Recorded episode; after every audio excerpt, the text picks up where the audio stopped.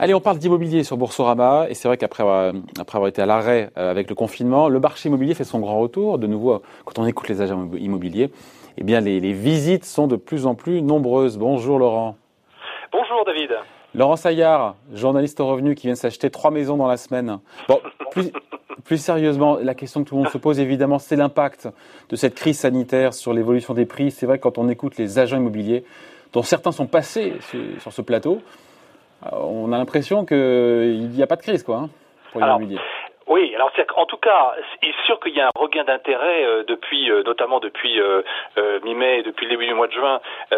c'est une autre affaire si on parle, on va dire des des comportements réels. Alors, ce qui est sûr, c'est que la crise sanitaire elle a vraiment créé une situation inédite, David. Ça, c'est sûr. Hein. Le marché s'est complètement arrêté et les transactions sont en fait pas encore reparties.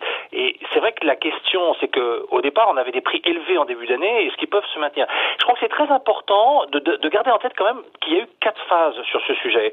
il y a eu quatre dates clés. Euh, le 17 mars avec le début du confinement, euh, vraiment alors tout arrêté, plus de visites, plus de transactions. Euh, le 3 avril avec l'apparition la, d'un décret qui autorisait la signature sur support électronique des actes de vente immobilière pendant la période d'urgence euh, sanitaire, mais période intermédiaire jusque en fait dans les semaines qui ont suivi, parce qu'on a réalisé qu'en fait 40% des offices notariaux étaient équipés et que les clients ne l'étaient pas forcément ou n'avaient pas forcément envie euh, euh, d'utiliser ces outils euh, numériques. Et puis il y avait d'autres freins, les diagnostics techniques étaient difficiles à faire, les, mairies pouvaient être fermées, donc les documents d'urbanisme, les délais étaient allongés, les déménagements étaient interdits à partir du 1er avril, etc.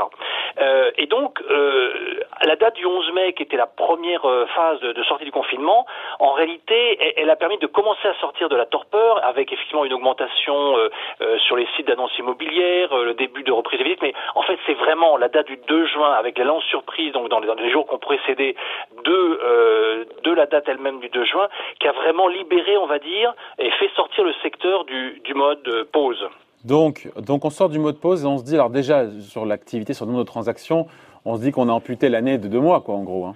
Voilà, en fait, c'est ça. Si on regarde d'ailleurs les volumes de vente, donc c'est vraiment l'activité réelle. C'est pas le déclaratif euh, des agents immobiliers, euh, du trafic sur les sites d'annonces, etc. C'est vraiment ce qui s'est ce qui s'est vraiment passé. Alors c'est vrai que les chiffres, on a des projections, mais on a surtout des chiffres, on va dire, à fin mars, mais ils donnent quand même des indications.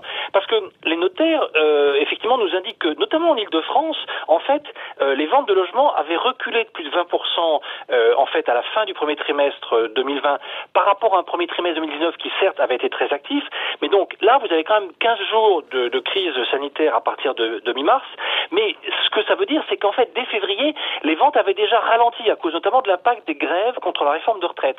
Donc en fait, ensuite, le confinement a tout bloqué à partir de mi-mars, et les notaires disent que environ 90% des transactions habituelles qui se font au printemps, parce que c'est une période assez dynamique, elles n'ont pas pu avoir lieu. Donc comme vous dites, l'année immobilière va sans doute ne compter que 10 mois, donc on peut s'attendre à une baisse de l'activité, donc activité, c'est-à-dire les, ventes réelles, euh, de, de au moins, enfin de plus pour cent. Les notaires disent plus de 20%. Et quand on regarde sur la France entière, en réalité, bon, on n'a pas encore là euh, des chiffres euh, aussi précis, mais l'impact devrait être comparable. Euh, même si l'INSEE, en fait, sur 12 mois glissants, effectivement, montre en fait un, recul des transactions, mais qui est un peu plus faible, qui est de 2,6%.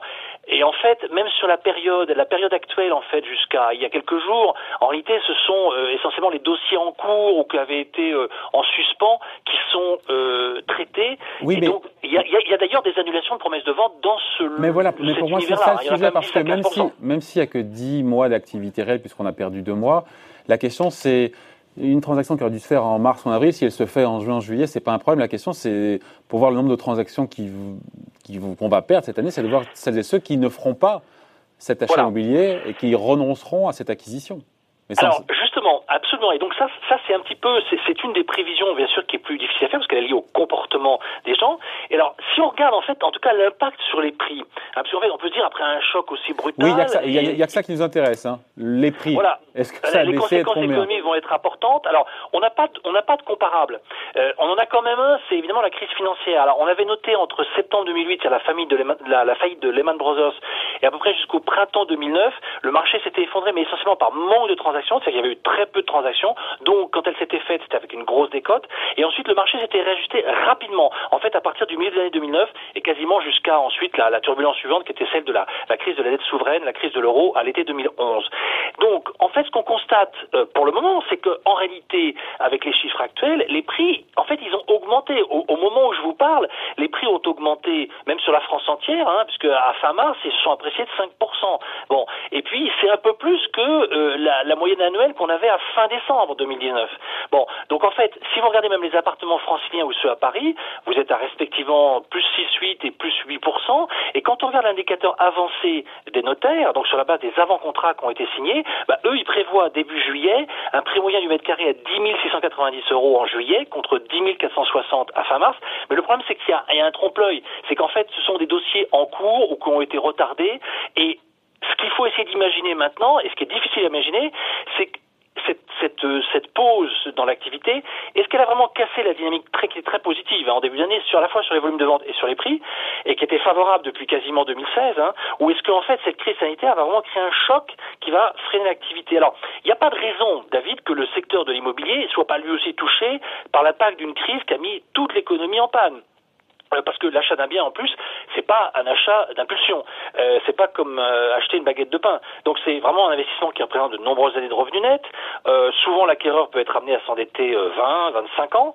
Et puis on sait qu'il y a on attend une montée du chômage. Vous en parliez et, c'est vrai que bon s'il y a une hausse de près de 10% du chômage après le confinement et après la crise forcément ça va avoir un impact. Alors certains experts indépendants qui ne sont pas des agents immobiliers disent que l'activité pourrait en fait baisser de 20 à 30% aussi bien dans l'ancien d'ailleurs que pour les achats dans le neuf, et que donc du coup, avec une contraction des revenus, éventuellement des baisses de revenus ou du, une augmentation du chômage, eh bien ça aura, ça devrait avoir mécaniquement un effet sur le prix. Alors à l'exception peut-être de Paris ou des marchés très très tendus, parce que là on a des profils un petit peu différents. Hein, c'est-à-dire que, mais il y aura quand même peut-être une petite correction. Mais euh, par exemple sur une ville comme Paris, eh ben, vous avez des des clientèles qui ont des plus hauts revenus, qui peuvent avoir une plus grande solidité financière, qui peuvent être à l'affût d'opportunités. Donc il y aura peut-être une correction peut-être plus modérée, de 5 à 10 mais voilà, certains experts indépendants pensent qu'en revanche, en province ou dans, dans, des villes moyennes, on pourrait être sur un ordre de grandeur plutôt du double. Donc euh, ça veut dire on serait de 10 à 20 de recul, même s'il est euh, provisoire. Alors, c'est vrai qu'il y avait aussi, on l'a beaucoup entendu, un effet, un intérêt euh, pour euh, euh, la pièce supplémentaire, aller vivre loin des centres-villes grâce au télétravail, etc. bon, ça ne veut pas dire que ça va se traduire en acte d'achat. Hein. Quand vous faites un achat immobilier, vous vous demandez est-ce que mon entreprise va faire faillite? Est-ce que je vais toujours avoir mon, mon, mon emploi dans six mois? Que va donner l'économie dans son ensemble? Donc je pense pas que cette intention, bien sûr, euh, les professionnels de l'immobilier ont intérêt à ce que les prix euh, augmentent parce que du coup, ça permet de décider les acheteurs. Quand vous avez des prix qui peuvent baisser, l'acheteur est plutôt attentif. Il se dit bah, autant acheter moins cher, attendre un peu, acheter moins cher. On peut comprendre le raisonnement, mais là, il y a effectivement quand même une une grande incertitude. Euh, Laurent, juste, euh, on a titré, c'était votre idée immobilier, c'est cette future baisse des prix qu'on vous cache. Pourquoi on titre ça? Parce que pour vous, il y a un décalage entre ce qu'on entend de la part des agents immobiliers, et c'est normal, ils vont passer à la branche sur laquelle ils sont assis, et cette, le fait qu'il y a on s'interroge sur le fait que l'immobilier puisse passer au travers des gouttes alors que le reste de l'économie pour l'instant est à plat. Quoi. Oui, il y a notamment parce que euh, en fait dans les il n'y a pas de nouvelles transactions. Enfin, ce que disent les notaires, c'est qu'ils traitent les dossiers, euh, mais aussi bien en fait les agences quand vous êtes dans le terrain, sur le terrain ou dans les études de notaire, il n'y a pas encore de nouvelles euh, promesses de vente, ou en tout cas il n'y en a pas beaucoup. Euh, et donc donc ça veut dire qu'on est bien dans l'entre-deux. Hein, et donc les choses vont se manifester très probablement euh, plus euh, fin juillet, mais surtout probablement en septembre, parce qu'après vous auriez la vous aurez la période estivale. Et puis dans le même temps, il faut savoir que les banques en fait ne, voilà commencent à resserrer l'octroi de crédit. les, les, les taux, alors les taux se tendent un peu à la hausse, mais c'est pas si grave que ça pour ouais. le moment. Quand vous passez de 1,17 à 1,18 et puis oui. ensuite à 1,25, c'est pas, pas s'exciter pour 5 ou 10 points de base quand même. fait que euh, ça, ça, restera un environnement euh, facilitateur. Mais euh, l'octroi du crédit, c'est-à-dire des banques qui refusent des dossiers, ça par contre, ça peut avoir un impact important. D'ailleurs, les notaires déjà le disent, hein, ils ont eu des, des refus, euh, enfin des, des, des, des, annulations parce que euh, ben, le, le crédit n'était pas accordé.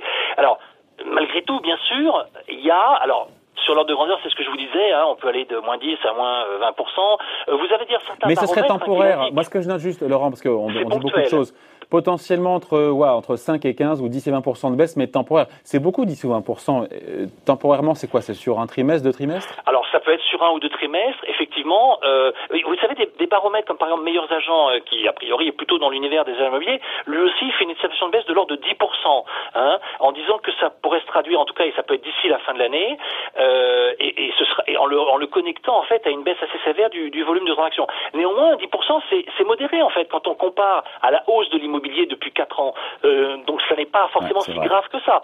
Et il y a d'ailleurs des forces de rappel. C'est ça, avec des forces de rappel pour le marché immobilier.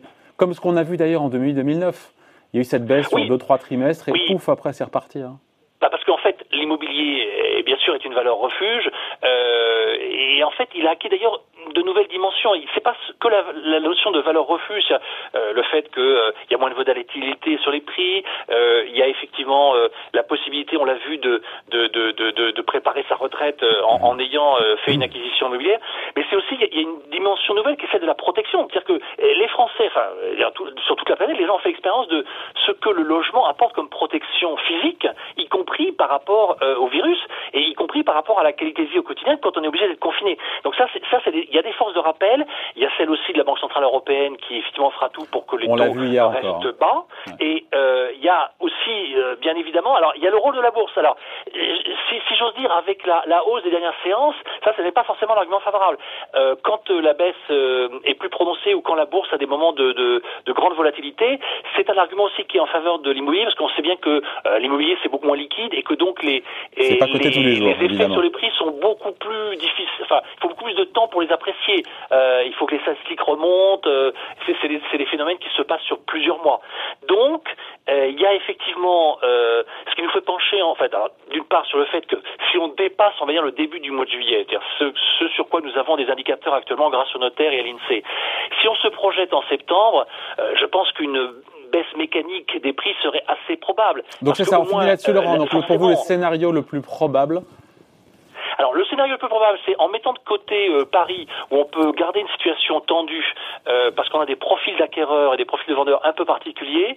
Euh, on, peut avoir effectivement 20 à 30% de recul des transactions en moyenne annuelle et une baisse des prix mécaniques, on va dire, de 5 à 15% et qui, effectivement, avec une grande incertitude d'ici la fin de l'année. C'est-à-dire que si, comme vous le disiez euh, avec vos invités, en fait finalement la, la, reprise se passe mieux que prévu, si euh, l'économie redémarre euh, beaucoup plus rapidement que prévu, s'il y a des effets d'accélération comme ceux qu'on voit sur les marchés financiers depuis quelques jours, et eh bien là effectivement il y aura un retour de l'optimisme et donc l'immobilier bah, retrouvera ses fonctions habituelles et, et donc ne, la, la, la, baisse des prix n'aura été que ponctuelle ou provisoire. je pense que ça paraît difficile de ne pas l'envisager à la rentrée de septembre, compte tenu de l'ampleur du choc qu'on va avoir, c'est-à-dire euh, des réductions d'emplois, euh, les risques de chômage, euh, des, des, faillites en, éventuelles dans certains secteurs. forcément, derrière, il y a des gens qui sont des vendeurs ou des acquéreurs potentiels. Donc, ça va forcément avoir un impact, je pense, sur leur comportement. Bon, très bien. Voilà qui est très clair, docteur. On va regarder le, la couverture du revenu de cette semaine. Où vont les prix? Ça tombe bien. C'est votre enquête, le fruit du hasard. C'est le, dossier central effectivement euh, sur lequel on, revient euh, un petit peu euh, un petit peu en détail. Mais effectivement d'autres sujets notamment lié euh, à la fin de la période de la déclaration de revenus, c'est les derniers jours, donc quelques quelques rappels utiles. Et puis aussi ben, tout l'environnement boursier avec euh, ces surprises et, et, ces bonnes nouvelles, en tout cas sur les, les dernières séances, avec effectivement des, des, effets de rattrapage boursier qu'il est intéressant de ne pas avoir raté si on a écouté le revenu et qu'on est revenu dans les marchés à temps.